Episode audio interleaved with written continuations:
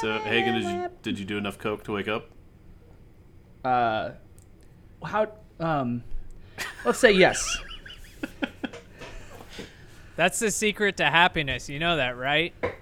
It's what is? sniff lines, uh, bang nines.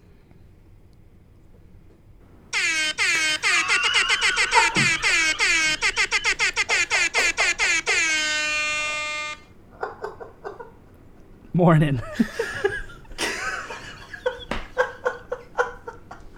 Welcome to Don't Be the Artist. I'm Hagen.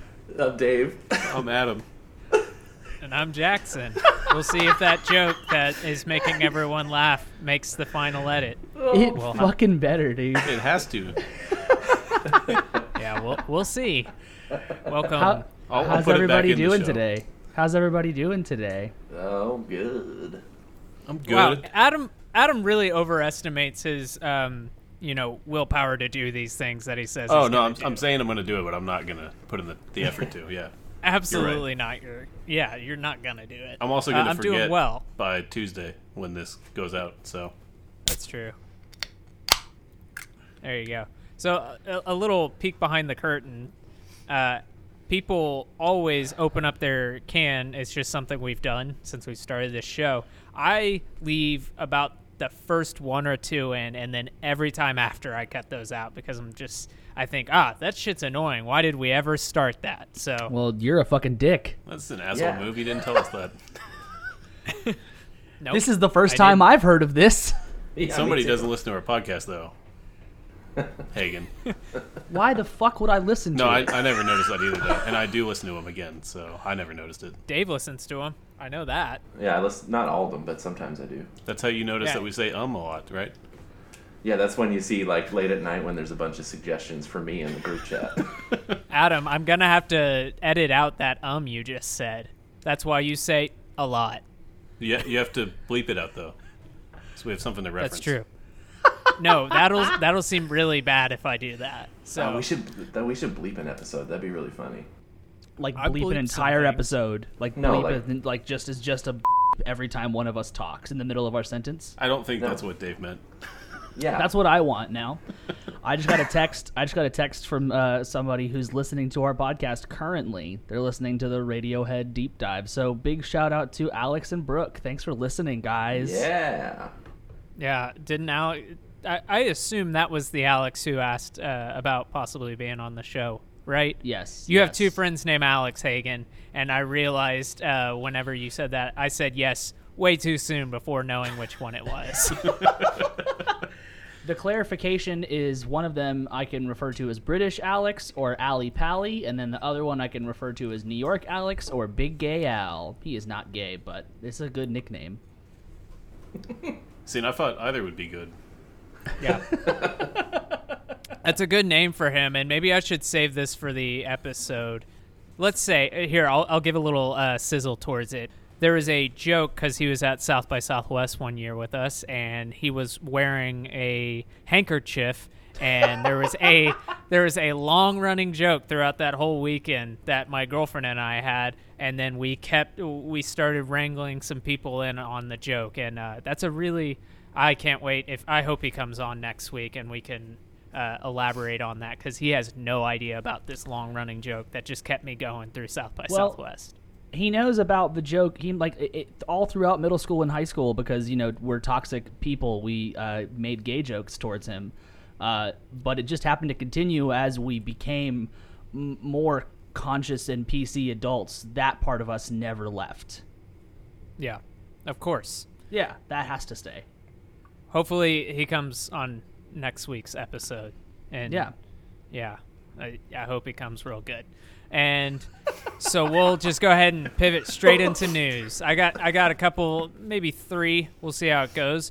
Uh, did you guys read that article that I sent you about the uh, America's first socially distant concert, quote unquote Yeah. first? The pictures I straight up look it. like a they they look like a satire article. It's so Yeah. funny. It's really ridiculous. So there's a bunch of articles about this concert. It happened in Arkansas. I'm not even going to give the artists uh, a shout out because I didn't know who they were. Yeah, I can't remember who it was either. Yeah, and there was a lot of anger in the build up to this concert because people were saying it was irresponsible. You don't have public safety in mind, all that kind of stuff. But that's not what we're here to talk about. But the reason why I bring it up is because it is significant music news, I guess, moment. Just talking about concerts are slowly starting to roll back in. So Well, it's interesting. Yeah, so from from my personal standpoint, I played a gig on Monday. That was very odd because people weren't social distancing. There was people not wearing masks, there were people all over the place. The place was definitely not following their capacity laws. I won't say the place's name obviously. Um, but I think that there's there's a really fine line we're going to see very quickly on who wants to follow these rules and who doesn't cuz there's going to be a lot of people I think who are like ready to get out. I mean, there, I think the the article said something about an Instagram post where the caption was, I think like, "You can't take my rock and roll away" or something like that. It's like no one's fucking taking your yeah, no one's taking that away from you. Like a lot of the interviews were like that. I saw Yeah. there was some like Fox 4 news or whatever their local news in the Arkansas area where it was. A lot of people were saying that kind of stuff, and it, it, it felt weird.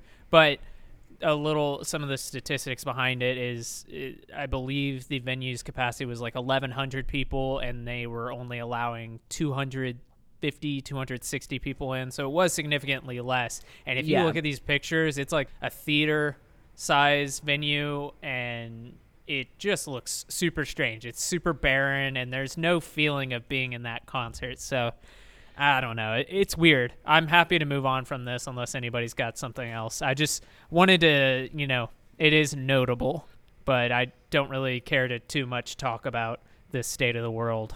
To piggyback on one side of it, I think I think I saw you were interested uh, uh, in it on Facebook. Jackson was the the the Marc. I always say his last name wrong. Ribier. Rebillet, yeah. Uh, his his drive-in tour that he's doing. I think that's great. I think that's an awesome alternative to the whole thing. That's a, and Very he's cool. he's the perfect person to do that too. Yeah.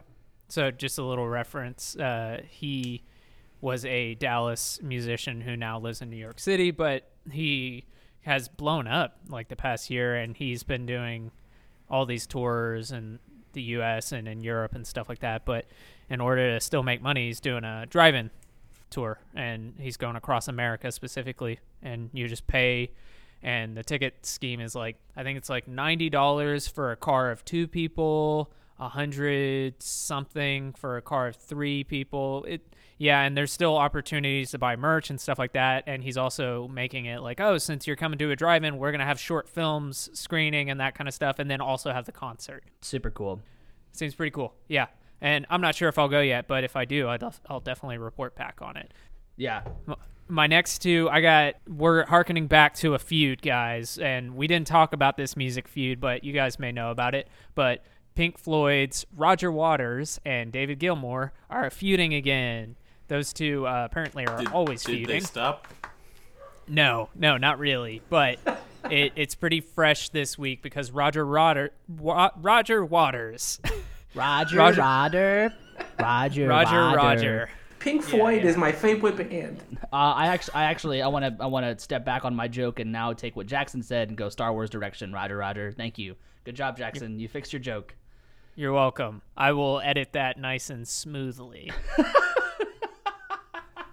Good old Roger Roger stated he thinks that this is him talking about David Gilmour, saying that he thinks he owns Pink Floyd because Rogers is, Roger what fuck this.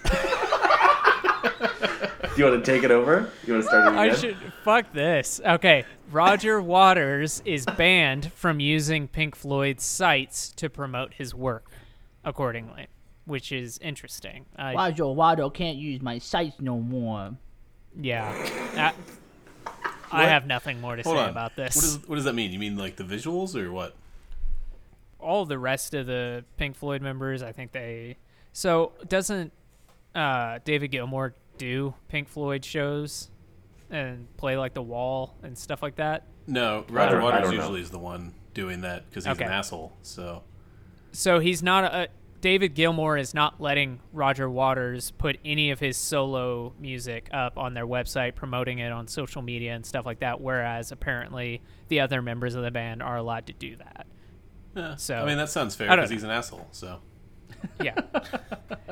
so I, I, I don't know much about the history. I'm not a huge Pink Floyd fan. In fact, I don't like them at all. Uh, so I really don't know much about their history. But when I was reading this article, it just basically seems like ever since Roger Waters left Pink Floyd, he has been in a constant state of feuding with the surviving band members, and then the band members who were alive at the time was even he was feuding with them, and that he tried to have what he was calling their Camp David Accords between the band members last year, something like that, and nothing came from it. He said as soon as they got in a room together, it was very clear that the the members of Pink Floyd wanted to just like attack him and get mad at him. So, yeah, I wouldn't ever, if you're a Floyd fan, I would not look forward to them ever getting back together or doing anything in that capacity. And I, I think this even he was talking about it stems to he wasn't even trying to get the band back together or do reunion shows. He was just trying to I think the 30th anniversary something like that or 40th of uh, Animals was coming out coming up and he wanted to do a reissue of the vinyl and the band was like no go fuck yourself that kind of stuff so so it, it took Yeah. him like 30 years to grow a backbone. pretty much I guess I, 'Cause I really don't been- know He's their notable history. for having done that, like kind of controlling kind of thing his entire career. So You know, your backbone keeps growing until you're 60. ah That is the most interesting thing I've heard in the last five minutes. Jesus. tell us how you really feel. everybody everybody be quiet I got a Gallagher update y'all want a Gallagher update Not at all. I do. I really right. do. Let's stop talking about Pink Floyd.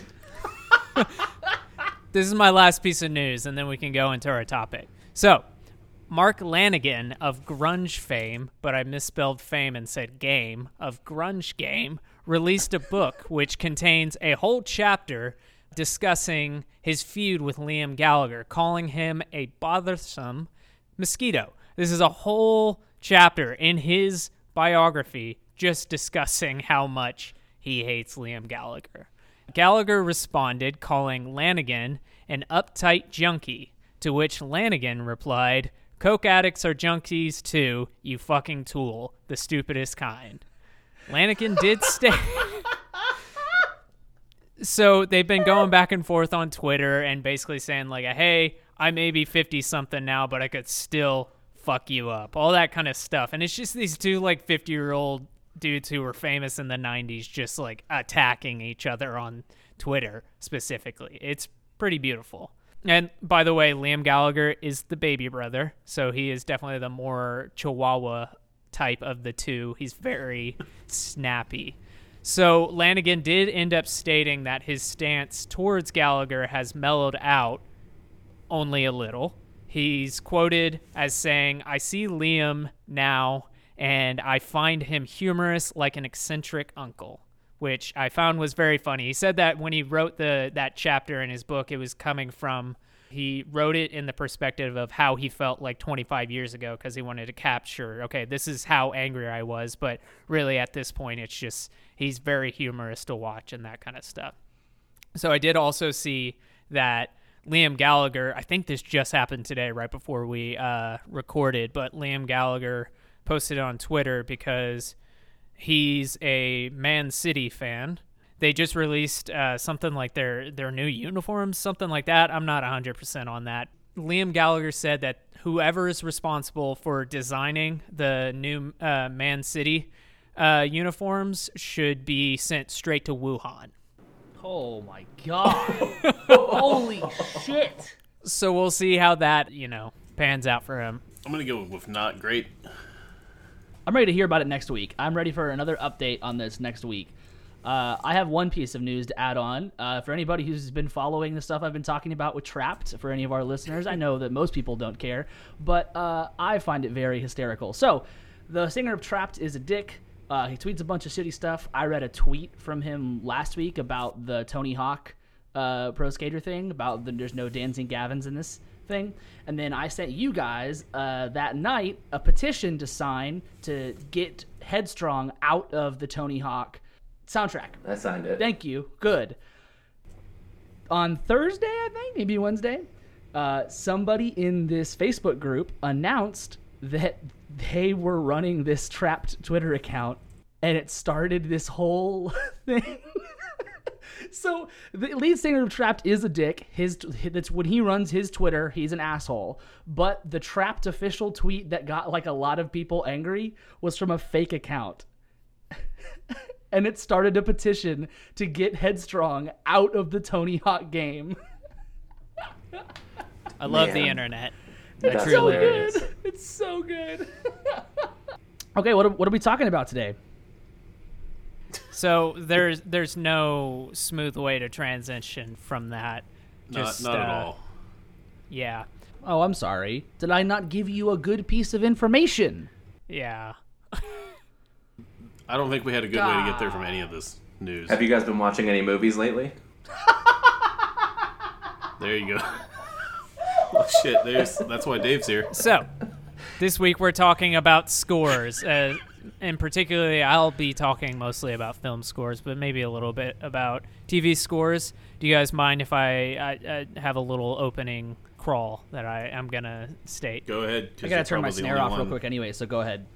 Oh yeah, make sure to turn that snare off, dude.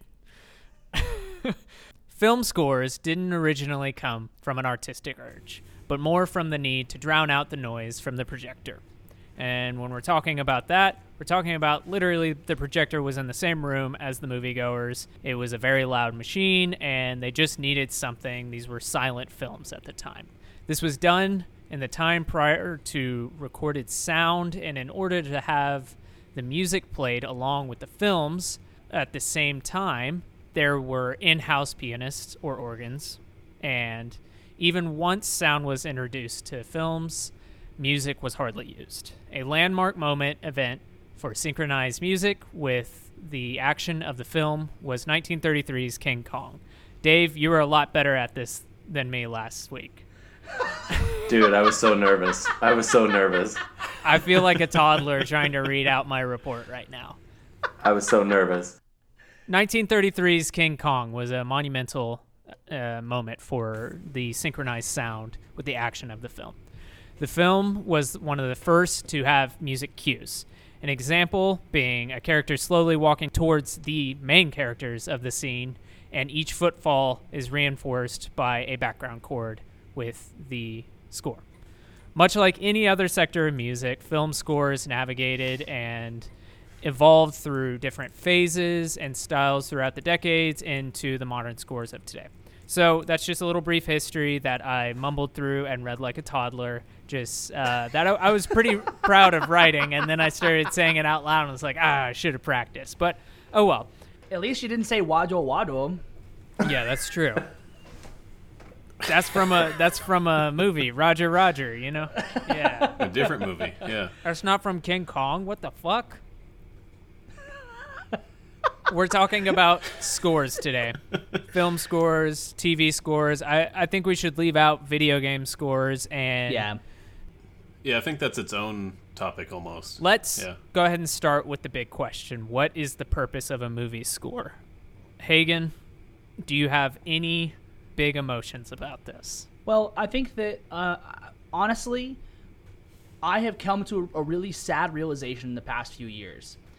I'm a massive Star Wars fan. Okay, absolutely huge. Uh, I really like the prequels and I love the sequels. I really don't have any negative thoughts. I think there are better and worse Star Wars movies, obviously, but I really love every Star Wars movie. I walked out of Episode Nine. I en- I was enjoying myself, and I got home and I sat a, like sat and thought about it for a second, and I kind of quickly realized maybe I only like this franchise because the music is so goddamn good. So it has that kind of effect where it can really, really just make something that much better. I think I'm wrong, but I was really confused after watching episode nine. Um, so I think that that's a really big thing. But then there's also the impact that not having music does. So no, no Country for Old Men, excellent movie. I love that movie so much. There's no music at all, and it makes the movie like it, it makes you feel like you're on the edge of your seat the entire time, even if you're like laid back or if you actually are on the edge of your seat, you're like really stressed. I mean, it's it's absolutely excellent choice for a movie like that to not have any music. So I think that it's always going to have some kind of important effect, um, but it I don't know if it can make or break a movie. You know? Uh, I think you know, especially for John Williams, who was the composer for all the Star Wars stuff and many other great movies. At that time too, we're seeing a like resurgence of using an orchestra for a movie because Yeah. it went through a phase before that, like in the maybe the decade before it, where people strayed away from using an orchestra, and then here comes John Williams doing the music for this movie, and it becomes one of the biggest movie soundtracks of all time. So I don't think you're wrong in saying that maybe that's what makes that movie. If you imagine someone else doing it or not having any music for that movie, would it be as big a franchise as it is? Yeah. And I'll say another point to that being that I'm a fan of the Clone Wars television show and the Rebels television show. It's not the same music. Some of it's the same, and it sometimes feels the same, but it's not the same. And so I really enjoy those shows, but I wonder if the music was the same, if it was done by John Williams, if it would be better for me. And I, I would say in those films, especially these, uh, you know, coming from Star Wars, and we're talking about these overarching uh, film sagas, especially Star Wars in particular, the music is one of the combining threads because you're very familiar. There will be themes. Actually, they're well thought out. It's not, you know, and we'll talk a little bit more about this later, but like the Marvel movies specifically, is, say for a few examples, like you know Guardians of the Galaxy, which is not really a typical score. They are they don't have a combining theme that grabs them together. But what shows you is uh, that when the Star Wars case, that even when you do feel you're being skimped on the story in the, uh, that scenario, you do still have that connecting tissue of the actual score and the things you.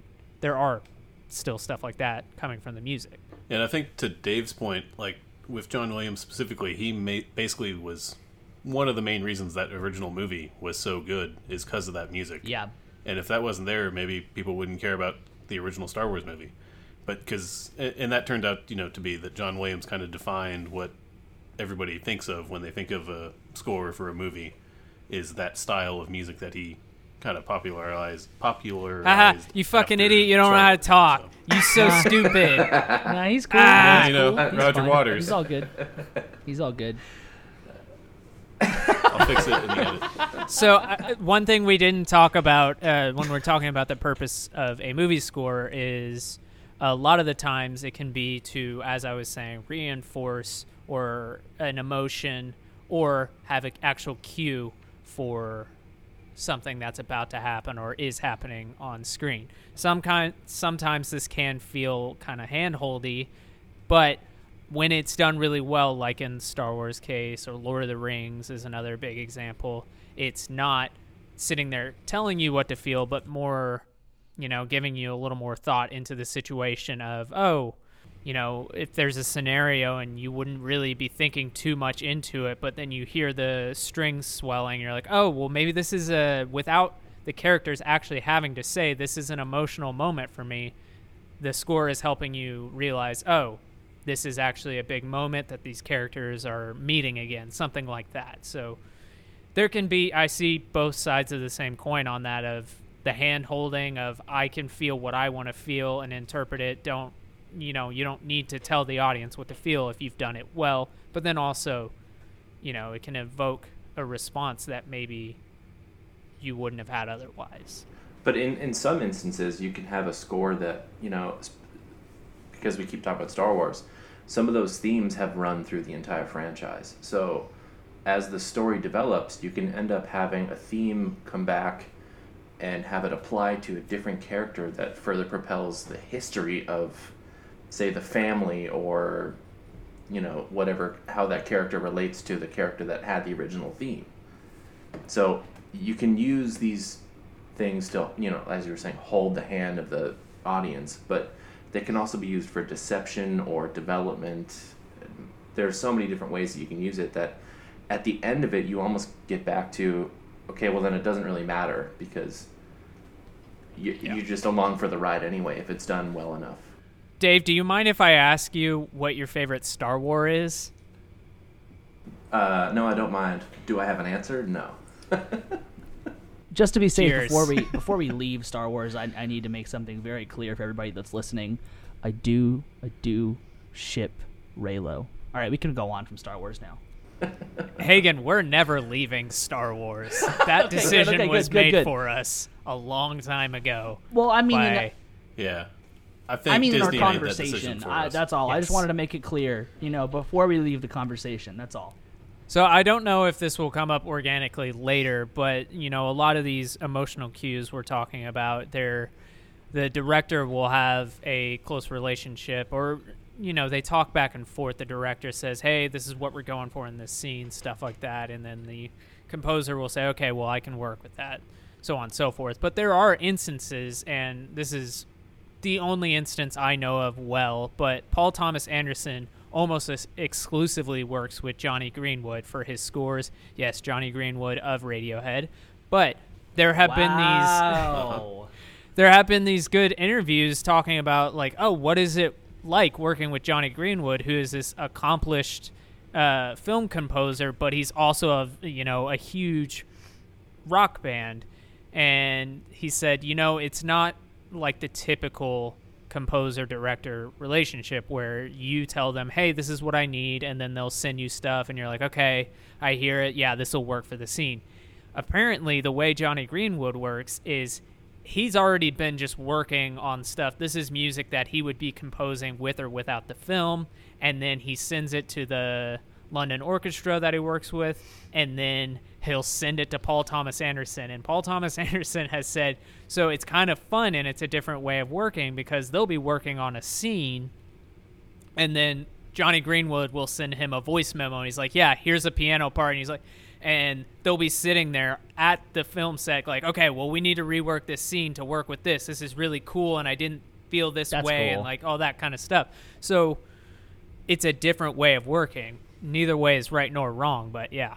What do you think about the perspective of the composer when a director is trying to explain what they want from a scene and then they like I'm sure everybody's had that scenario where somebody's trying to explain something to you that you know a whole lot about and they're using like the wrong terminology and it just gets like eventually very very frustrating. Like can you please like can you please just stop talking to me right now i'm sure because it's their job because like you know composing scores is their job but i imagine at some point it's got to get really frustrating to like work with certain directors because i bet they're just like no happier here. No no. Or they or they use like a totally wrong word like well what if there was a polyrhythm there? Like like some stupid thing like that. I wonder if eh, if composers get frustrated by directors. I imagine on the smaller scale, like the you know indie films, yeah. But when we're talking about our Danny Elfmans, John Yeah. Williams, they're working with these super accomplished, you know, directors like a Christopher Nolan. I guarantee you, Christopher Nolan how, knows how to talk to a prop handler as Right. well as he knows how to talk with somebody as high up as Hans Zimmer. So it's like yeah but on the indie level, I'm sure that is a huge issue. Just Yeah. not knowing how to communicate. Yeah, I think that, and also on movies that are a studio like producer centric kind of production, kind of like the Marvel movies, where the director doesn't have much say at all, and somebody from the studio is telling you know whatever composer for this movie, no, it needs to be more you know happy over there or something like that. And I'm sure, I mean, that's Yeah, a good paycheck, exactly. so they keep doing it. But at the same time, I'm sure it's not creatively like fulfilling. That's probably the to level do where those it's a little more frustrating. I did. I watched an. I watched an interview with Hans. Do you say? Did you say Zimmer? It's Zimmer. Zimmer? Okay, I would have said Zimmer. Hans Anyway, Zimmer. I watched an interview with him where he was talking about meeting with someone like Christopher Nolan, and then they're having this great discussions about like where they want the music to go for the movie and blah blah blah, and they get somewhere with it. And then when the director leaves, he was like, "I'm left with just a blank page." right And even at even at his level, he's still like, I hope this works. Like agreeing agreeing to do such a large scale thing and wondering if it's going to be worth it. And of course, it always is with someone like him. Yeah.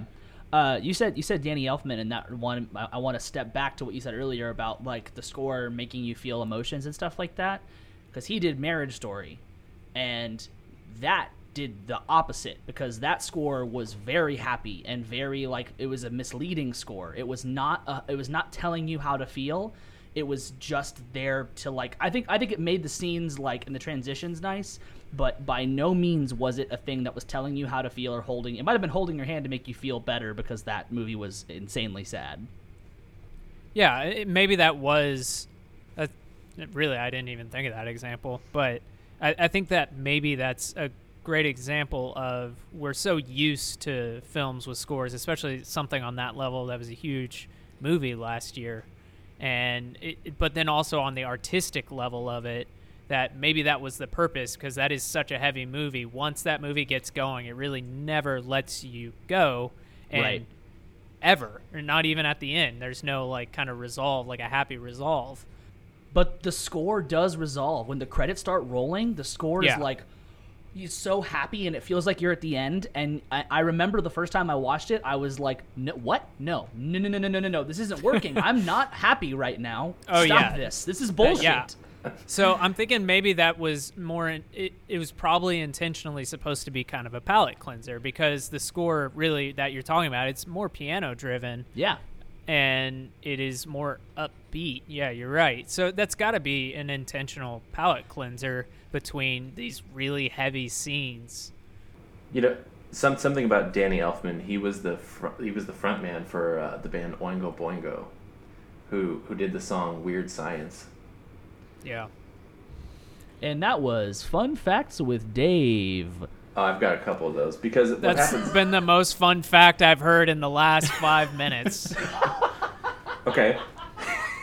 Here's another one. Here's another one. Uh, Hans Zimmer was in a band called The Buggles, and they wrote the song "Video Killed the Radio Star," Was he? I did not know he was in that band. and that Oh, was wow. the first video played on MTV. Yeah. So here's a uh, there's a great uh, interview with Hans Zimmer where he talks about how whenever he was getting starting to you know become an adult and get money, he had enough money to buy one of two things. He he said that this was the moment he realized he wanted to do this as a career, that he had the choice to buy a car to get him around, to get a job and like get around, hang out with people, get girlfriends, all that kind of stuff, or buy a Moog synthesizer, which by the way.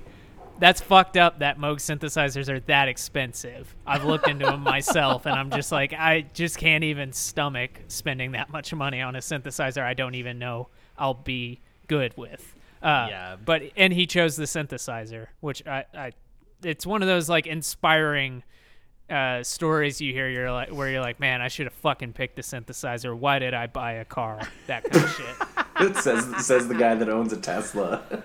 you're a fucking asshole dave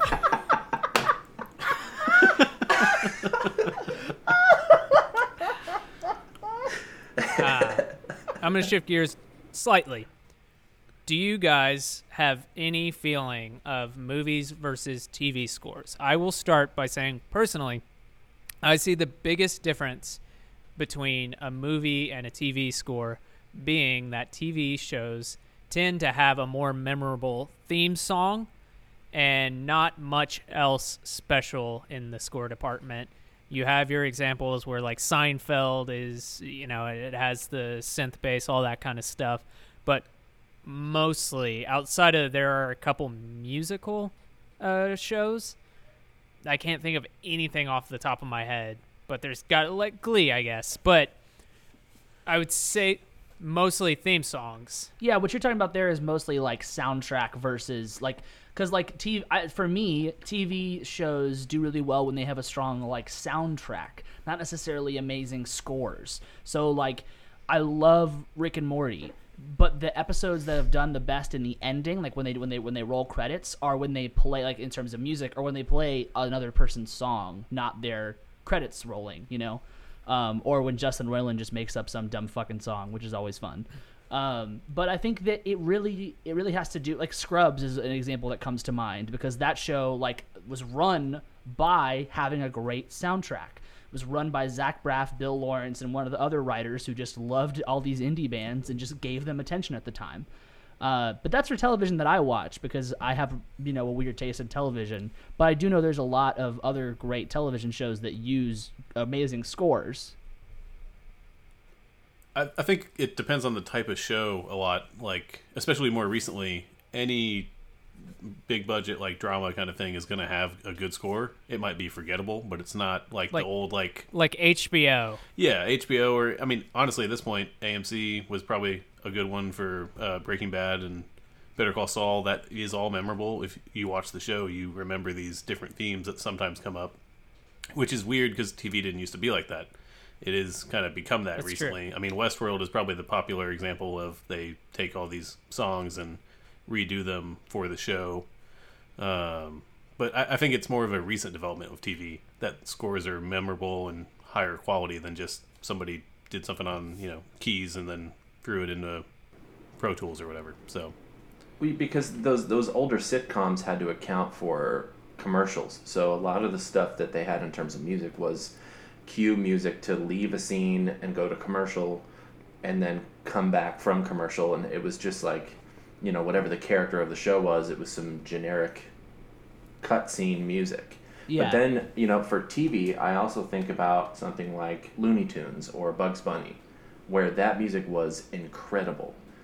I do think, however, that was a part of the time. That's very true. I also, uh, for anybody who would watch it, I don't know. Last Airbender got put on Netflix again, and Last Airbender has a great score too. That's very inspired by. What are you laughing at me for? Why are you laughing at me, you jackass? You fucking Dude, piece of I- shit.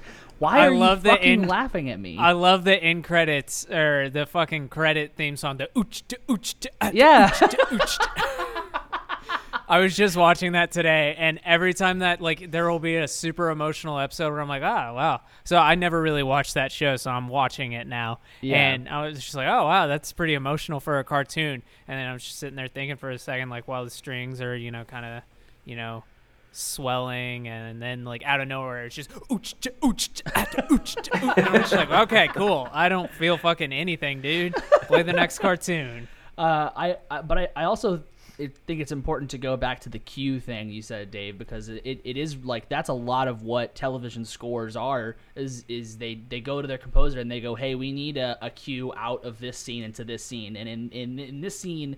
They're walking into a train station, so I need it to like you know sound like this, and then this scene they're starting here. So give me something, and then like a lot of these composers will just like send them something they already had saved, and then that, they'll use that.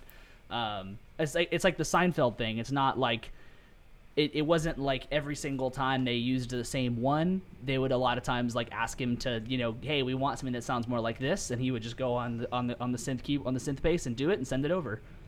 Yeah, that's like that guy was a genius in the way that he made that show happen in terms of music because he Right. would watch for every episode he would watch the cut with Seinfeld doing stand up and do the signature kind of things that you hear in the theme song in the spaces of Seinfeld's comedy and then keep that theme running throughout the entirety of the show. It's really great.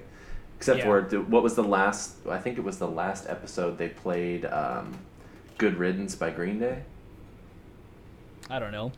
Yeah, I think I think that's true, but let's I let the have no- listeners I- let's I- let the I listeners call me out on that. If I don't like I'm wrong. Seinfeld, so I don't know. yeah shut up boomer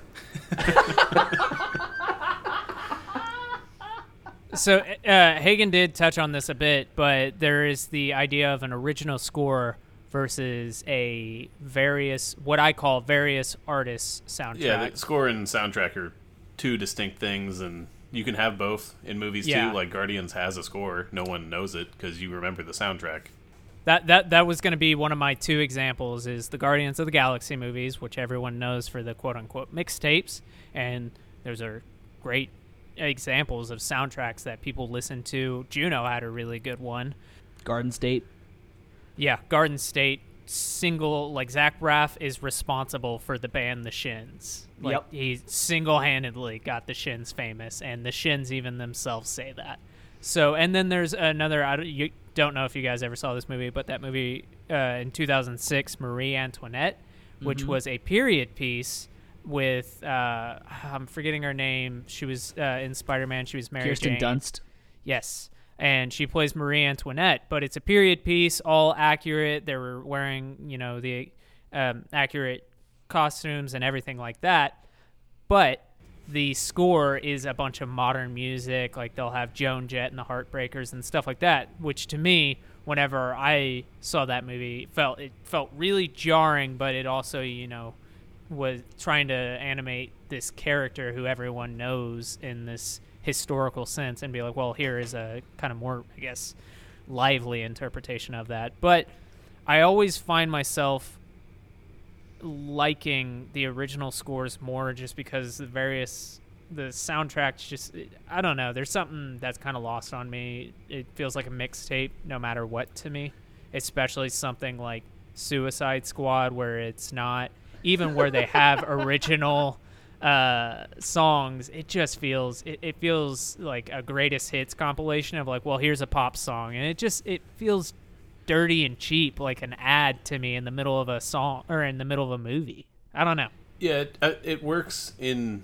movies, and generally, I don't think they're enjoyable outside of the movie. Like they work in the context of the movie, the you know choices of music they picked and that kind of thing. It does work on its own with stuff like uh, Guardians and then Baby Driver to some extent too. Like that can ki- kind of work on its own, but it's I think it's always surprising when a soundtrack is something that can kind of stand on its own. yeah edgar wright is a great example especially that uh, scene from shaun of the dead with uh, queen's don't stop me now where they're uh, attacking the zombie with that like yeah that's a Right, great well, and- example but the whole movie because there are movies where it is like the whole thing is a soundtrack it, it feels weird to me Yeah, and with Edgar Wright though, the thing is more about how he edited those scenes to fit the music too, and that adds a lot of value to those songs. Otherwise, they wouldn't be nearly as memorable or Well, I mean- quite as well. What about Bohemian Rhapsody in Wayne's World? It, that like that the occurrence of that song in that Yeah. movie caused that song to be a number one hit again. But a lot of these a lot of times like in guardians it's used as a storytelling device. It's not necessarily like i think that that helps it not be as awkward. I agree that so many times when like you're watching like some dumb fucking rom-com and they throw an indie song in there you're like this just feels uncomfortable. You're trying to make me feel happy by playing you know fucking uh, what's that uh, the underdog by spoon you know? I've that it's it's not it's not working. Uh you're forced i like that song I like that song. You're forcing this on me though.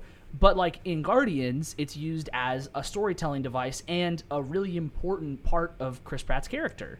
So it, it's it's kind of a toss up, but I think it helps a ton with soundtracks if you can actually put it like re- like relate it to the movie and the characters itself.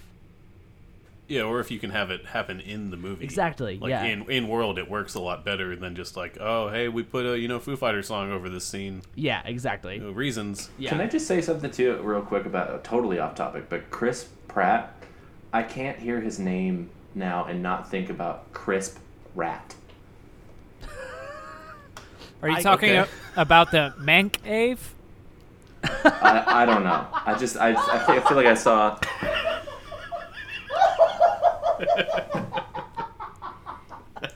I missed that. Good work, That Jackson. great. That was Good, good. work. That was good.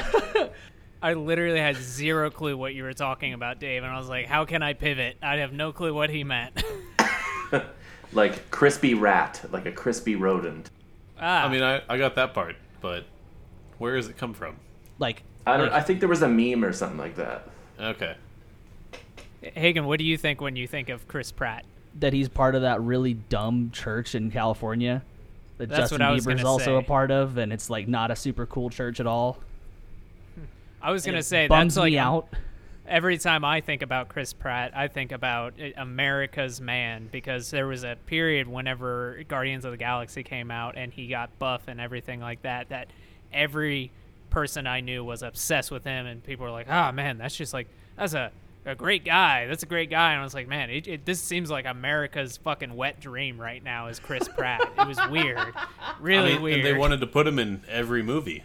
They wanted Yeah. him to be Yeah. the new Indiana Jones, and he's in Jurassic Park Five or whatever. And Jurassic World, yeah, shitty Yeah. yeah. shitty, shitty movie. movie, so bad.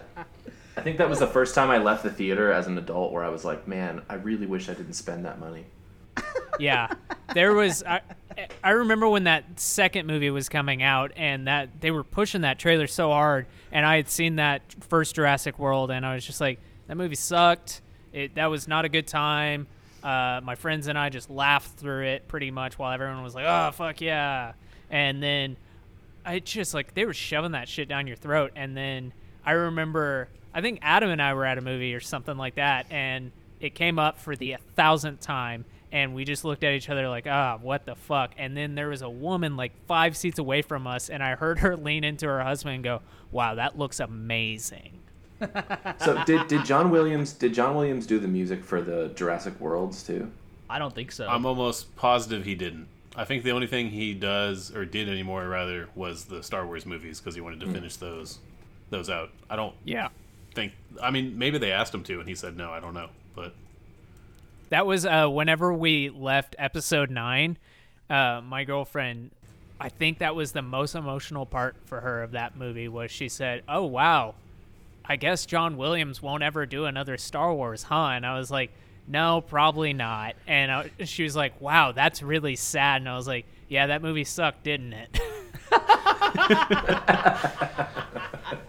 so well, it, it is really weird to think about that though, because that it yeah. is like crazy to think that we went and saw in you know in theaters like the last movie that he will probably compose for. Yeah. And just how impactful his career's been with that. And I mean, if you just look at the list of giant franchises, of course, I I like a solid chunk of them are because of him. I can't. I like. I 100% cannot stress how confused I still am about episode 9 if I like it or not but wow eh, that score is so good he did such an amazing job with so many moments of that movie I mean he always does but that that's why I really think that he made me like Star Wars in a way because holy shit, I don't know if I like Episode Nine, but I yeah. do know that I want to watch it again just to hear the yeah, moments.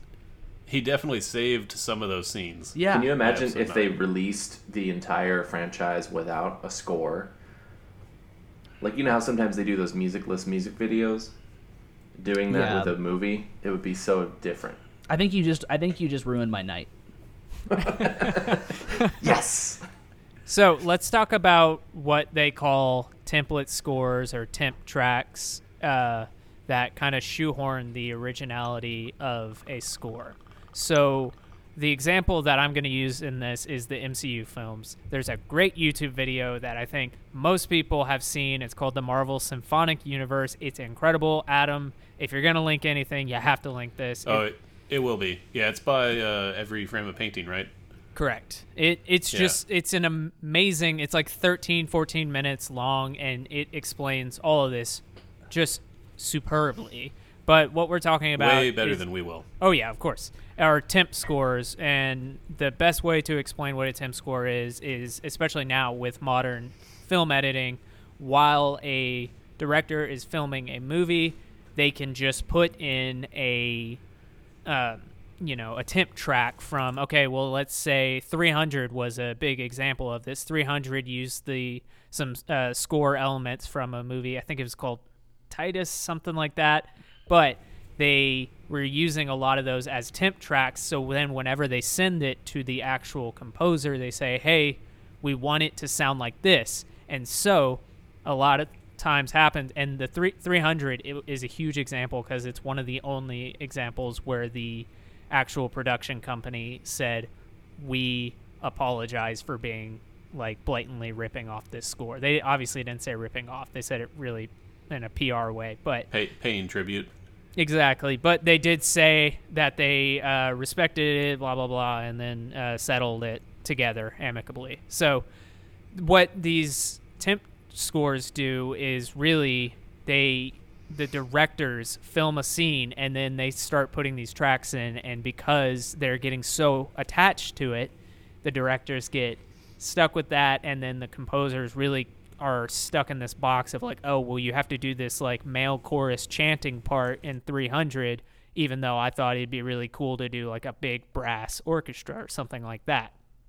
So it, it's temp tracks are no good, and Danny Elfman is a vocal opponent and says that they are the bane of his existence. So it goes all the way up to the top. It's not just smaller directors, it's not just medium directors. It is these huge, huge directors putting these famous uh, composers like Danny Elfman in this corner of just like, I can't change your mind, and you're paying me. Well, and, and since you mentioned it was mostly, not mostly, but is more of a recent problem, it's definitely gotten worse. But even going back to 2001 A Space Odyssey, that's, I think, the earliest example I know of where they did that. Where somebody, they hired a composer to write the f- score for the movie that uh, Kubrick had worked with before. And then while they were editing, he decided, nah, I like the music we had before. Let's get the rights to that classic music we had. And so that's why that movie has such a weird, like, distinct score for what it is, using all that classical music. And it was just because that's what they felt comfortable with as they edited the movie. They realized, well, we like that better. We don't need anything else. So, I'm gonna I'm gonna equate that to something, and that is uh, for musicians out there who have recorded an album. It's why you don't have the same person record, mix, and master your shit. You need to have multiple people working on your project, so that way it's like a lot of different like views on the whole thing. And to me, this just sounds like you know when somebody's mixing and mastering and doing the recording of a project they of course get locked in in like these opinions because they just keep hearing it, hearing it, hearing it. So they only hear this. But if someone else comes in, they're going to give you another option. So no matter what artistic project you're doing, I strongly suggest using another person, like at least one other person. I mean, you have to. I mean, this just sounds like you're completely you're obviously you're hindering one person's artistic opinion, right? You're at least hindering the composer's opinion, but you're also hindering what your project could be by adding in another voice. Yeah, you you end up stunting what could the potential of a project because in, in, in that in some of those examples, Jackson, that, that video you sent, and, and this other thing that I was watching, it showed the director and the composer talking about it before the movie was shot. So in some ways, you can almost say like, why wouldn't they just pre make up some ideas with the script in mind and send that to the directors?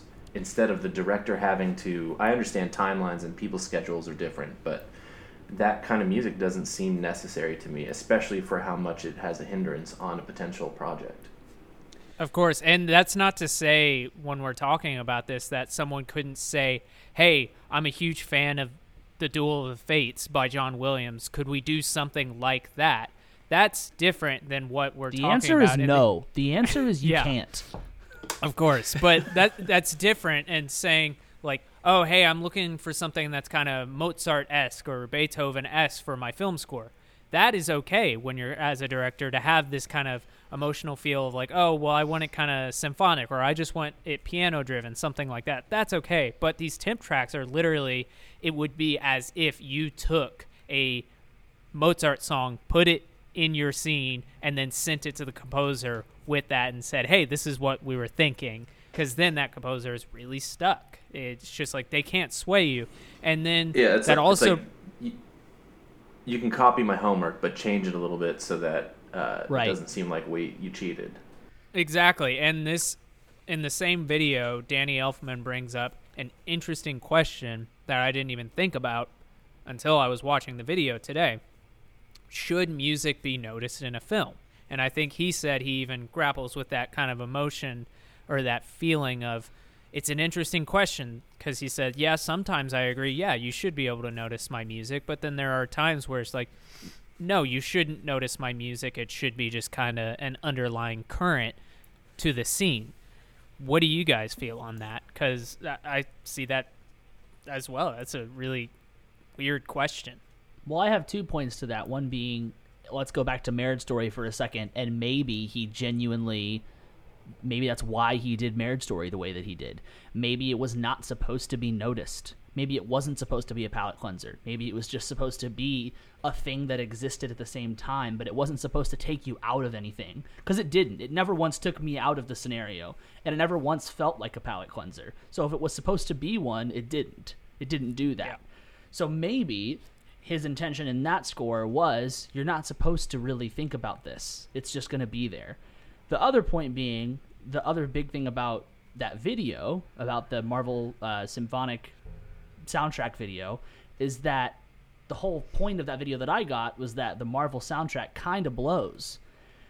Now, the the big thing with that is that I don't think it blows. I think that it's just it's not that it's not supposed to be there, but it's kind of not there. Like it's Yeah, not what it's, it's, by about. the numbers. Yeah, it's not what it's about by any means.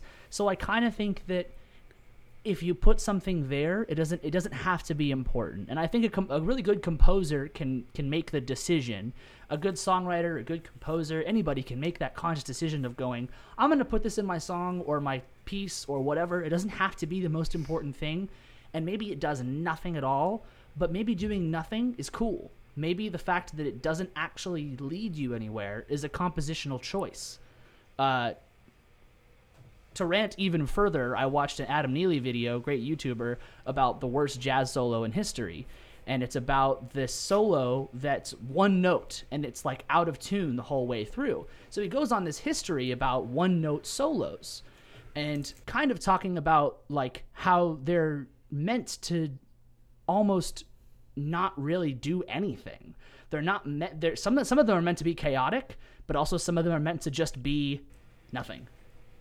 And it, the space of nothing with sound is a very interesting concept to think about. Yeah, and when discussing a score that is there for the sake of it is part of the scenery, because it, would feel empty. It's one of those things. It's like in the editing mindset. It's like when you put a you put an effect on a you know a vocal track or something like that, and then you're like, well, but I really can't notice it. Notice it. Is it really need to be there? And then as soon as you uh, take it out, you're like, oh, that was actually that feels empty without it. So it, it's the same way with these scenes. But Right. my my best example of y- this being a good thing when you can't hear the track is the movie Tron Legacy. I I really like that movie. I think it's a pretty underrated film. And it's this movie. It's just a sequel, It's Tron Legacy. We all know it. It's just this kind of like they go into a digital world. So Was that Harrison Ford? no, it was Kurt Russell. Uh, no, no, Oh, no, yeah, no, okay. Jeff Bridges. It was Jeff Bridges. Yeah, sorry. sorry. sorry. The other Harrison So- Ford. Yeah. What did you just say? Hold on. What? What does that Yeah. mean? No, that's a that's a pause, Jackson. I have I'm a lot sorry. of questions now. I just I just slapped my pop filter. What uh, what are you what are you talking about? The other Harrison Ford? You think he's replaceable? No, I'm talking about. Yeah, no, with not at Chris all. I Pratt. like. Look, I like. shut up, Adam. I like. I like Jeff Bridges a lot more than Harrison Ford. Well, but- now we have a different conversation on our hands. That's a whole podcast.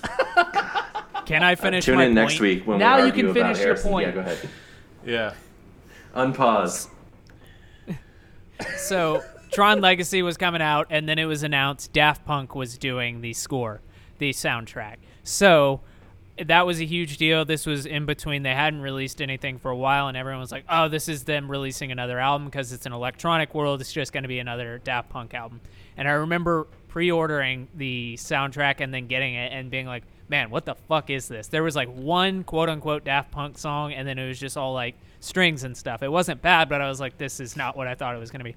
And then I saw the movie, and all the electronic elements they really do blend in with the film and even the quote unquote daft punk song it's played during a scene where they're like a dj's there so it, it makes sense i think it was daft punk actually in the scene but it this is a great example of like okay well you have these high profile uh, musicians and then also this you know huge disney movie at the time and it really wasn't they weren't there to chew up the scenery they were there to just you know, actually be the underlying current of the film and not really take away from it. So I do think there are times, like in The Lord of the Rings, where when I hear uh, the opening do do do do do do do the Hobbit song, like I just like ah, I just get so excited, and that adds so much to that scene. Whereas if I took out the score from that, or if I couldn't hear that score, it would have a very different feeling. I would feel very. It would just be like, oh yeah, this is you're just showing me some Hobbit holes.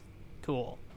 it gives it a, it gives it a lighthearted feeling, and eh, I'm glad I can hear it. So, I have no, or I have one more question. So Unless anybody Which else one is it? Huh? Make up your mind. You're real. You're acting real sus right now, buddy. Which one is it? Pick one. Do you have a question or don't you have a question? this is what I think the big question is. Can you listen to a score out of context of a film? So I will say before anyone can speak that Adam and I do listen to scores, and I really, whenever we discuss doing this topic, I was thinking, would I like these songs? Would I like the Lord of the Rings soundtrack if I had never seen the Lord of the Rings films? My answer would be in in a whole, like the entire soundtrack, probably not. Would I like some of the songs? Yeah, probably, but not in its entirety. But that it's this weird idea of uh, ripping it away from its context. So, Hagen, I know you're not one to really listen to film scores or anything like that. How do you feel about that? Listening to something out of context? When I was younger, I used to listen to scores all the time. Um, I used to listen to. I loved the Pirates of the Caribbean soundtrack. Fucking love. I mean, I still. I, I that's another movie that I I cite back to. I think I loved those movies so much because of the score. Um, I still do love the the first three. I think they're amazing. Um, but I think in largely it's because I loved the music so much. Um, so there's that with those and with Star Wars, I listened to it. But I'll say that as I got older, I went back. I tried to listen to Episode Nine, the soundtrack. I keep bringing it up, but I have to.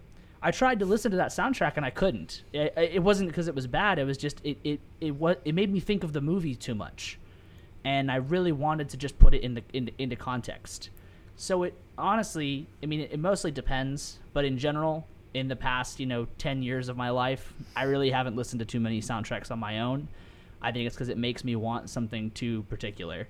It wants me to. I really want to see the movie versus not. You know, I mean, it's it's weird to listen to, you know, the the the scene where Kylo and Rey are on the old Death Star. The music there, I was legitimately like, I I love. I was getting goosebumps from the music, and I listened to that part of like I listened to that song in, on the on the album on Spotify. I didn't have the same feeling. So I think I, I don't know why it's changed for me, but it's changed. I just don't really care to do it that much. What about you, Adam? You know, I think it. I think it really depends on the score itself because there are some scores that I've like listened to either because it's the same composer or a band is doing a movie score that I had an interest in. Like uh, Arcade Fire did the score for her, the uh, the movie that came out. I don't know, probably six years ago now. I did and I not listened know to that that. score before seeing the movie, and I think that score is great. Yeah, it was kind of a surprising thing because I, I don't. It, it sounds like Arcade Fire, obviously, but it's kind of like the Trent Reznor and Atticus Ross kind of thing. Of It is. you can tell it's the same relationship to the, the between their other music, but it is very distinctly something different. Um, and so I think in that case, like I listened to that before seeing the movie. Um, I've never even seen Beyond the Black Rainbow, but the score for that is great, and I love it. Um, I think it just depends on that type of music, and some some scores don't lend themselves to that as much. Like obviously, I can't put it into the context of having never seen Star Wars and listening to the soundtrack, but I don't think I would enjoy it out of that context. Yeah. I, I do think that it's related relating it to moments, honestly, for a lot of that stuff. I mean, like when I listened when I was a kid and I listened to uh, the episode Star Wars Episode Three soundtrack obsessively, I was relating every single thing I heard to a moment in that movie. That's all I was thinking about, and I love the music, but it was it was a relation thing. It was a correlation of hearing this and thinking, oh, this is when Obi Wan and Anakin are fighting and they're doing the the dumb circle fucking thing, and then their hands meet in the middle. Everyone knows what I'm talking about, and if you don't, go watch episode three right now. Okay, I'll be back. Uh, one one other thing, since you mentioned uh, Pirates of the Caribbean, Hagen, Yeah, for that first movie, they did the score in four days. that's because amazing. the other person who was originally supposed to be the composer quit at the end due to creative differences. that's and so amazing. that's kind of an instance of they asked for so many different things, and that original composer just said, "Fuck this, I'm done." they brought in Hans Zimmer and like a dozen other people to write the whole thing in four days, and that's one of the best scores of like the last 20, 30 it's years. so good. It's so For fucking sure. amazing. I mean that that's another example of him using strings to be you know bringing bringing that stuff to ev- evolve it in such a way that he was using them as like guitars almost. And that uh, I watched the uh, the score documentary, and when Hans Zimmer's Zimmer Zimmer Zimmer Zimmer Wiener. when Wiener when Hans Wiener is talking about um, Weiner. Weiner when Heinz Weinberg is talking about uh, Pirates of the Caribbean, he's saying like people are saying that he was using it to be more like a guitar, and that some people were even saying that it almost reminded them of like a Led Zeppelin song or something like that. Yeah, for sure. I I he I don't know if he does this regularly, but he went on tour a while back. And, Yeah, he did. And I I saw his like Coachella performance, and it's just like it- it's fucking badass. Just because it was just like, all right, I'm gonna play fucking Pirates of the Caribbean, and here's the Inception song. It's just like, what the fuck is this? It's insane. Drop the bass the whole time. And he's up there just playing like guitar. Like he's not composing i don't think. Like he's playing guitar and he's got like three drummers in the back because he's such like a percussion heavy uh composer. It it's fucking nuts. You Yeah, should any- if you have a chance just like go you don't even have to watch the whole concert. Just skip around and see what i'm talking about. On top of that, for anybody who hasn't, even if you don't like Man of Steel, go watch the video of them recording the Man of Steel theme. It is the coolest fucking shit in the world. They got a, was it's 18 or 20 drummers, and it was like some of the best drummers in the world, and they just got in a room and just played. And it was some, it was that they played the same shit, but it was so cool. It's amazing. yeah so i i don't have any more questions uh does anybody have anything Go ahead. Yeah, I just I wanted to talk for a second about because I saw that you were going to ask that question about um, listening to a score without watching the movie. You know, just doing it on your own. And I thought to myself, is there would I ever do that? My immediate answer was no, absolutely not. And then thinking about what movies I've seen that made me interested in the actual score itself and and wondering that exact question, I did think about the movie Swiss Army Man. And if you haven't seen that movie, it's Paul Dano and Daniel Radcliffe are the two main characters the whole time.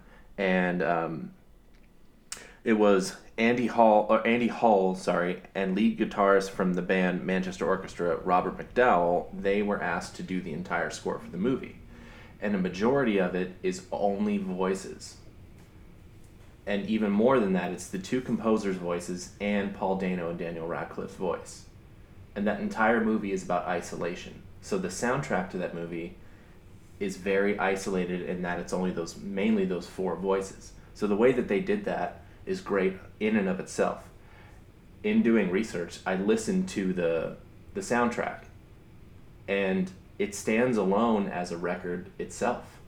I listened to most of it and to go back to your point, Hagen, I didn't necessarily think about the movie. Sometimes I did, but Yeah. about as much about as much as I would if I were recalling a memory of a song that I've heard a lot. It, it definitely is soundtrack dependent, but I do think that for like majority of the big the big scores, it, it relates to the film in, in a really good way. It's not a bad thing, but I, I, I do think that I, I would say majority of big scores it, it has that to it where you listen to it and think of the movie, and sometimes you can still listen to it, but a lot of times, you know, it makes it hard to listen to it because you just want the movie instead. So I now that I'm thinking about it, I do have two examples of I listen to scores without ever seeing the movies. I have Thom Yorke's score for Suspiria. I never saw that movie because I don't like horror movies. Like I am very scared of horror movies, so I don't watch them. But I love Thom Yorke. I'm a fanboy, so I have it on vinyl, and it's a good score. The highlights are his solo tracks, where it's just basically him actually doing a Thom Yorke song, but it's a good score. But I have no clue in context of the film if it's good or bad. I've heard it's good, but just haven't seen it. But then there was also Daniel Hart has done a ton of scores, and I have not seen a lot of the films that he's done these scores for, but I've listened to. Like, I never saw Ghost Story, but I've listened to that soundtrack just because I'm a huge fan of Daniel Hart, and I think he's an amazing musician. So, Well, yeah, I mean, as as musicians, we are we have a different entry point into the idea of a movie or a movie score because, you know, we might Jackson and I may have watched Suspiria just to hear Thom Yorke's work in action, or Adam may have watched The Social Network because he likes Trent Reznor. There are different No, it's entry because he likes into Mark it. Zuckerberg. That too, that's, yeah. yeah, that's like Adam's. Adam's you just got dream zucked. movie. you got zucked. But you know, I mean, compo- Well- like composers that we know when they start the- venturing into that world of film scoring, there's a different, whole different market of what you can do. I would never think as a musician that you know someone like Hans Zimmer or Zimmer was part of the band that wrote "Video Killed the Radio Star." And now he's more, he's so known for film scoring that you don't even, re- it's not common knowledge that he was part of that band. Also, and then you have someone like Mark Mothersbaugh, who was in Devo, and he is one of the renowned composers. And yeah, I don't know. so there's a world then, there's a world in which in 30 years uh, Trent Reznor is known more for his film work than Nine Inch Nails. sooner than that. I think that's already happened for some things, Yeah. especially if the the Watchmen score. I mean, I think that That's really is true. Yeah. solidified that. Yeah. Um, to to your point with uh, Mark Mothersbaugh or however you say his name, um, I think that's a good example of a MCU movie that has a distinct score that stands out on its own, which is kind of weird because it seems like they've gotten better about having scores that actually kind of matter. Which, Which one movie was, was that? video came out?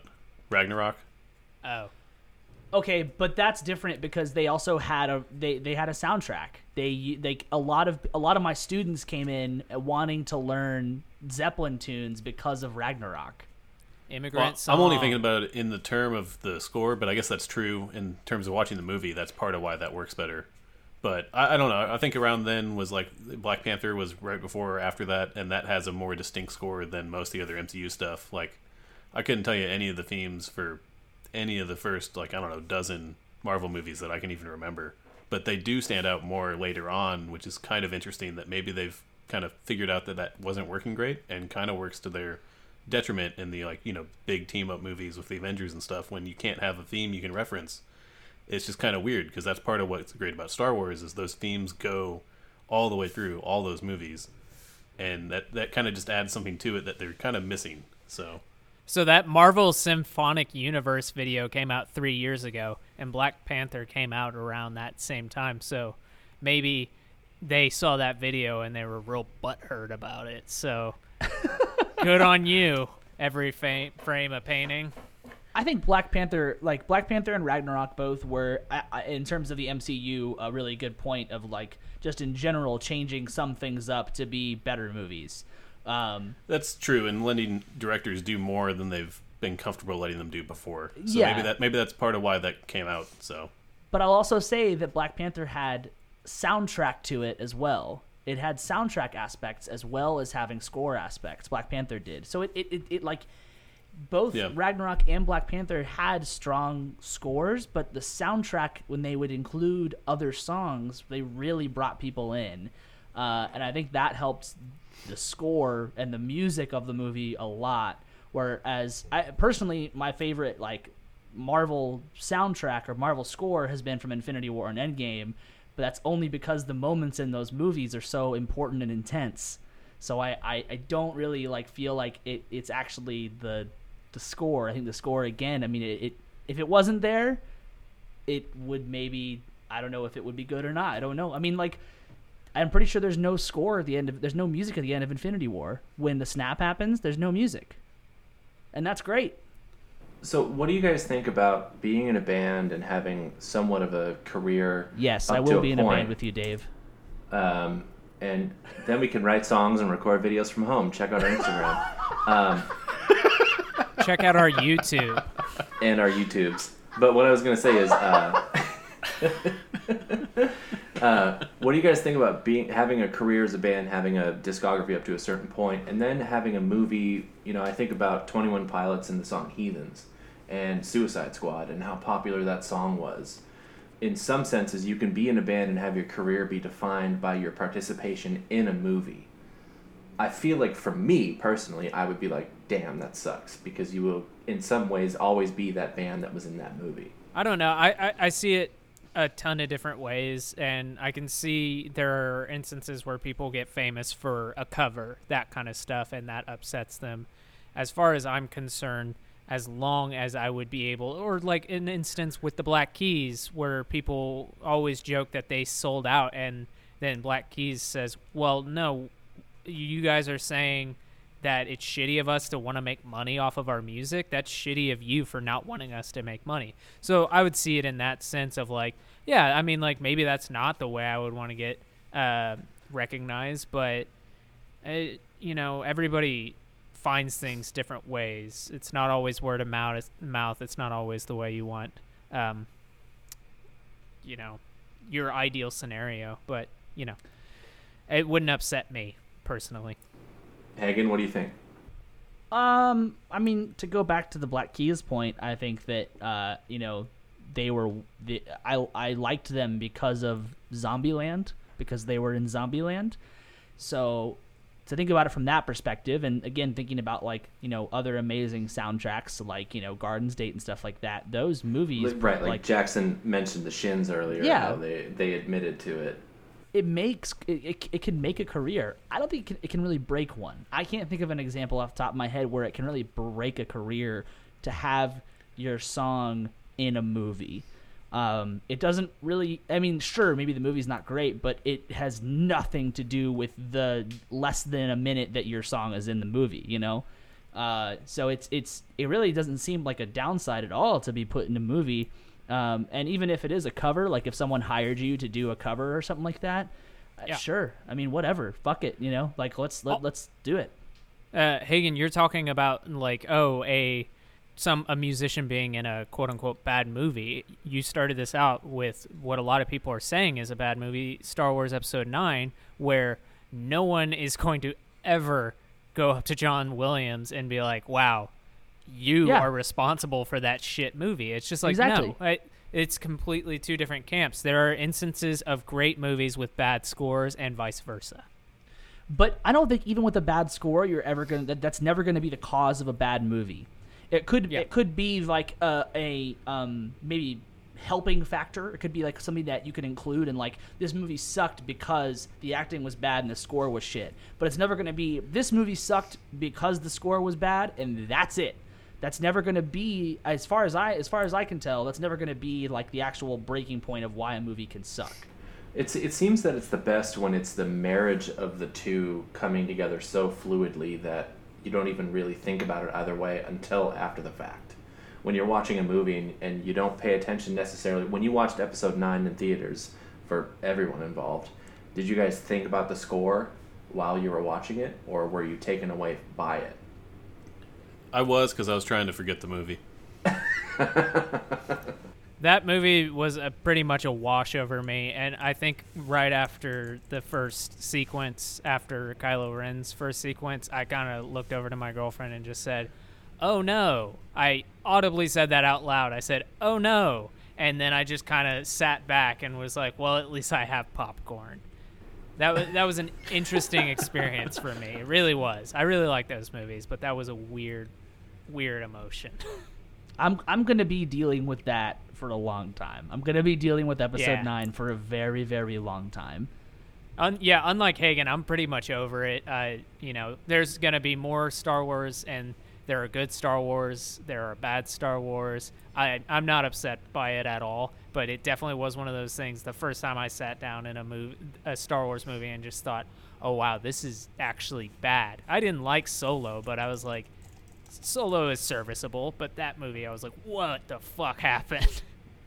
So I don't know. I, I wasn't thinking too much. Sorry, Dave. I don't know if no, that answers. no, it's fine. I mean, one one uh one real quick thing that kind of ties in Star Wars more to music and the TV side of things too. Real quick, Mandalorian came out before Episode Nine, and I think that a made Mandalorian seem worse, or not not Mandalorian Episode Nine seem worse because we all just had watched the show that was you know pretty great by most accounts, and then the uh, the music on that show is very distinctly its own thing, and I think that's a great thing for Star Wars going forward because, like you mentioned before, Hagen, it's hard to emulate John Williams and have it not be him. It just feels a little bit weird. And that's what Clone Wars, the television show, does. It tries to feel like it's a it, it's the John Williams shit, and I love that show. But man, I really hate when they have music in. It drives me nuts. Just don't put music in it if you're gonna try to sound like that. It doesn't work. Yeah, it just doesn't work. Like it's you can tough... use those themes and that's great, but uh, trying to emulate somebody else's you know style doesn't always come off great, and in this case, I don't think you can do it. No, So- you can't. Especially someone of that stature. It's it's such a tough thing though because music is so tied to movies in that way.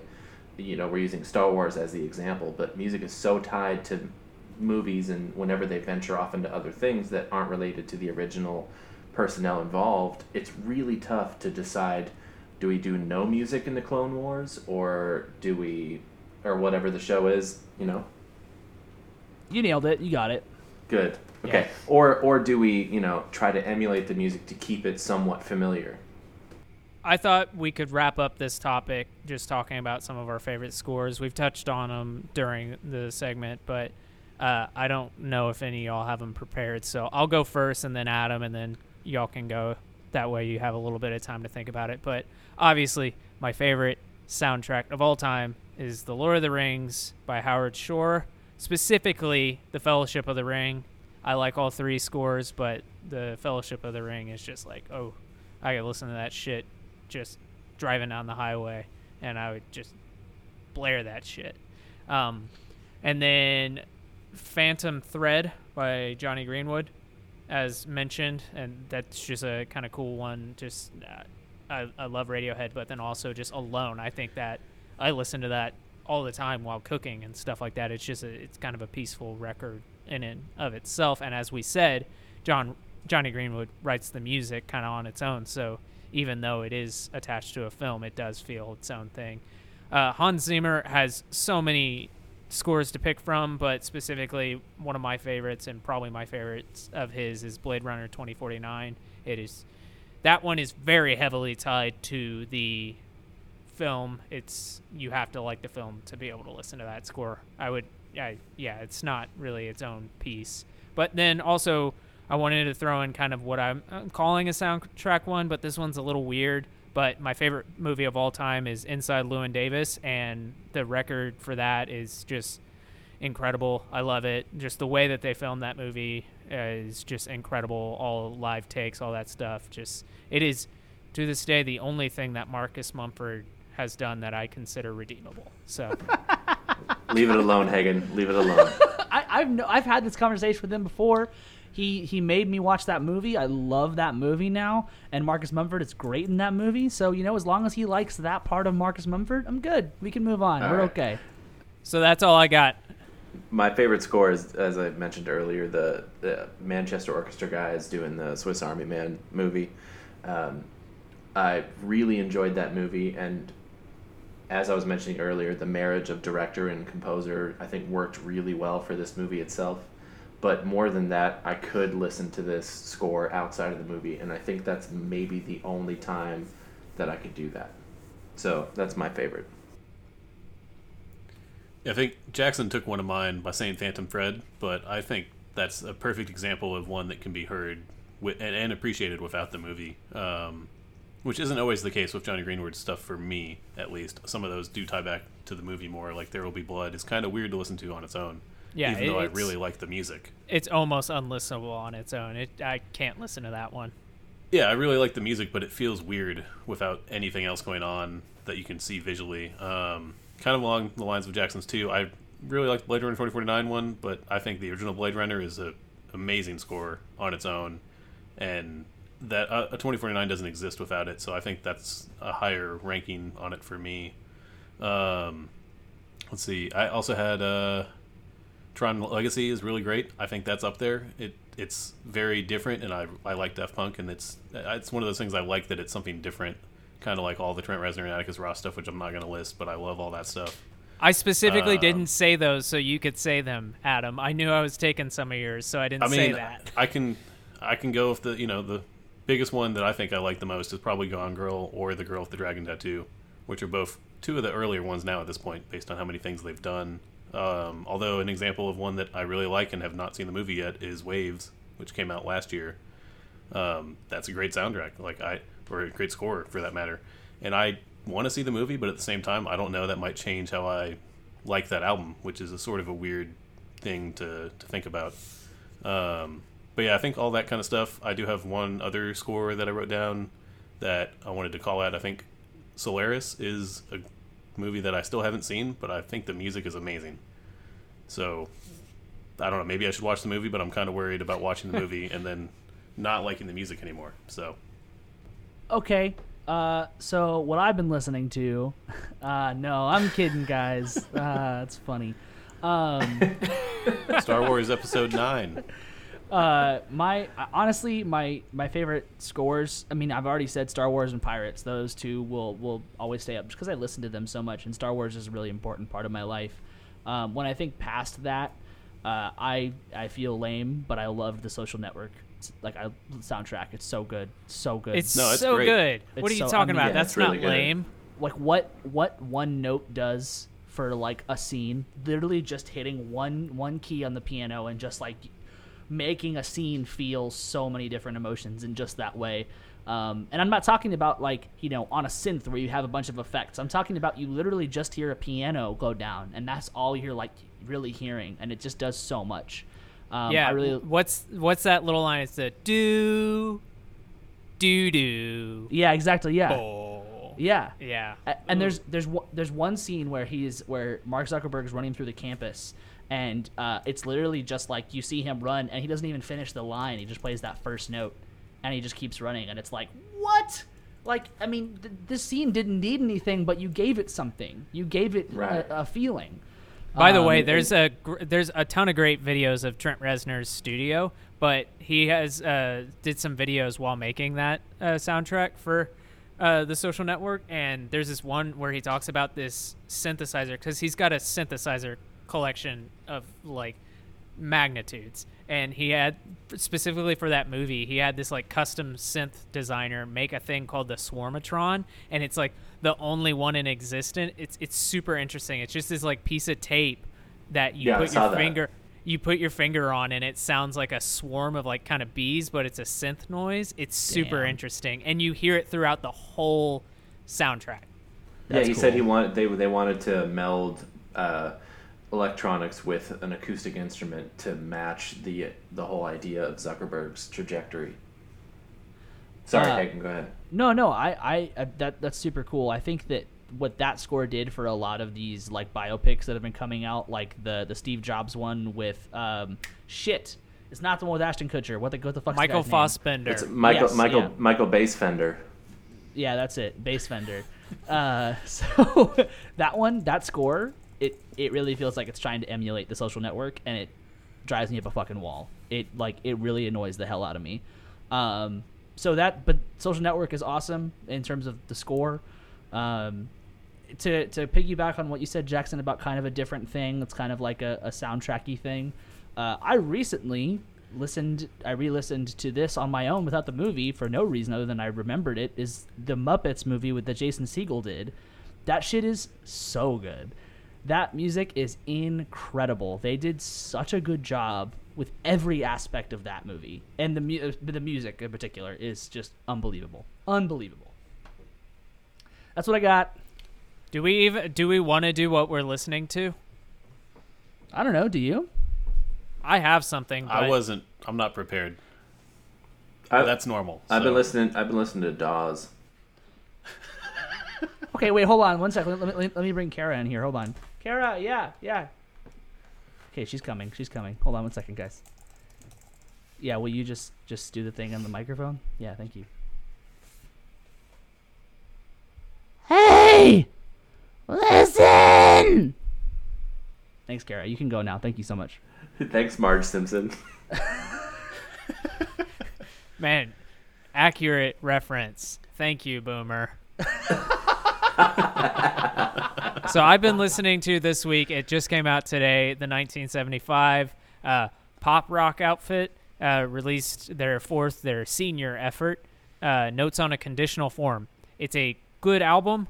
There's a lot of really good songs on it. There's a lot of great songs on it, but it is 80 plus minutes long. It is so What the fuck? long.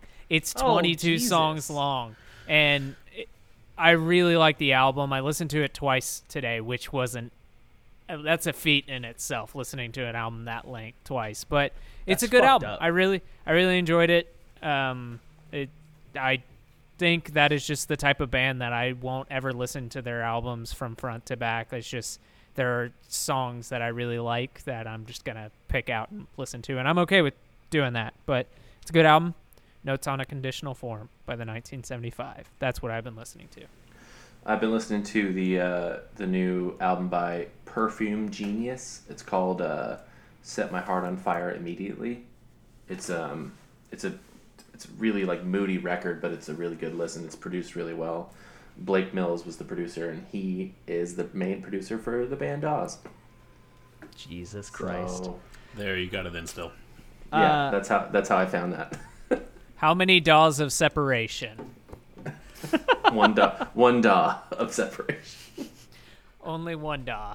I've been listening to. Now you have to See- keep it in, motherfucker. No, That's what you band. should have done, what you needed to do was keep talking while you open the can, because then I No. couldn't have taken it out. Well, so I'm taking still, that out. It's I'm gonna gonna be difficult. censor it's it. gonna be bitch. difficult. Okay, that's fine. Uh, I uh, Dave mentioned the Jason Isbell record last week, the full one, because I just listened to the Mhm. singles. Uh, so I listened to the full album this week. It's great. Reunions, really, really good. Um, I have so Carly Rae Jepsen released an album last year called Dedicated, and I heard it was it was good. Heard it was okay. I never listened to it. I should have. Uh, but this week she released Dedicated Side B, which is is a confusing name because it sounds like it's like the like it's a double album, but I'm pretty sure these are the B sides, not the side B. I'm pretty sure that's what this is. Uh, but I, when this came out, I guess it, I guess it dropped on Thursday, like morning, I guess, or Wednesday night. People were already talking about it like immediately about how good it was. And then uh, Theo Katzman, who I've talked about a lot, he wrote one of the songs and played on played most of the instruments on one of the songs. Uh, it's a really good album. It's really really fun. Uh, a lot of different stuff on there, but there are a good number of like pop dance songs, but they don't feel like too annoying by any means. And then I found uh, Elizabeth Moen today. She's really really good, amazing singer, really really cool songs. I would uh, particularly say everybody should go listen to her single she put out recently called Headgear. Absolutely amazing. She's a great singer, great songwriter. Uh, go check her out. I'm going to go ahead and say what I've been listening to, which is not much. Uh, I don't have anything new to add, but I have been hearing uh, "Bullet with Butterfly Wings," "Bullet with Butterfly Wings" by the Smashing Pumpkins on loop because my fiance is watching all 61 episodes of Whale, Whale Wars, and it's really unfortunate, and I'm really over it. Wado Wado, this is the whale wars. I don't know either. I Yeah, get him. get the baby with the beard. uh, Adam, when we started this episode and you mentioned that before we started the recording, I thought you said that Mallory was, or your fiance was watching whale whores. But you didn't question it then. that that might have been a thing to ask about. You didn't. You didn't think to ask what the fuck is whale whores. but now we're curious what whale wars is. I mean, that is also interesting. But whale whores is definitely a little more interesting. It My- just my- it my made feel- sense to Dave. My fiance just texted me and said the tea's ready because I keep laughing with a wheeze. Guys, with banter like this, we're moments away from getting our $100 million Spotify deal. Oh Oh, yeah. that's a different episode. Different episode. Get fucked, Joe I don't have time Rogan. for that tonight. All right. All right, So- everybody. Thanks for listening, everybody. This has been Thanks a for fun listening. week. I truly enjoyed this. Uh, it, I I would definitely not be against this, especially with us all being in quarantine still, even though we're in the stupid state of Texas. We I would love to sit down, the four of us, and watch uh, Star Wars Episode Nine and do a live commentary of that. If you guys ever want to do that, if anybody is I'm into so that. Only, I'm looking at you. I've only seen it once, and I Uh, I would be happy if that was the second time I saw it. I'm calling out our listeners. Tony, Olivia, I need you to write in and say Mom. you want that. Yeah, mom, Hagen's mom, Dave, when you listen to this, we that's what we want. You must write in. yeah. If you want this to happen, you must write in. That's all I got. But I that you know, I was just thinking about that when we were talking about this nonstop that like I was like, "Huh, I think that'd be really fun and possibly heartbreaking for Hagen." Because I think that would you would walk away from that very upset. Well, I know I know all the bad parts of that movie because I don't know if I want to like it, but I like I I have this love for Star Wars that I can't get rid of. And so I, I but I'm totally aware that it's not good, but I'll watch it again with you guys. Well, if you would like to, as Jackson said, if you would like to hear us do that, let us know. Yes. We're not going to do it if we don't get any emails. Yeah. yeah. We just need one. Just one like on this post, and I'll fucking get drunk. Alright, I'm doing it.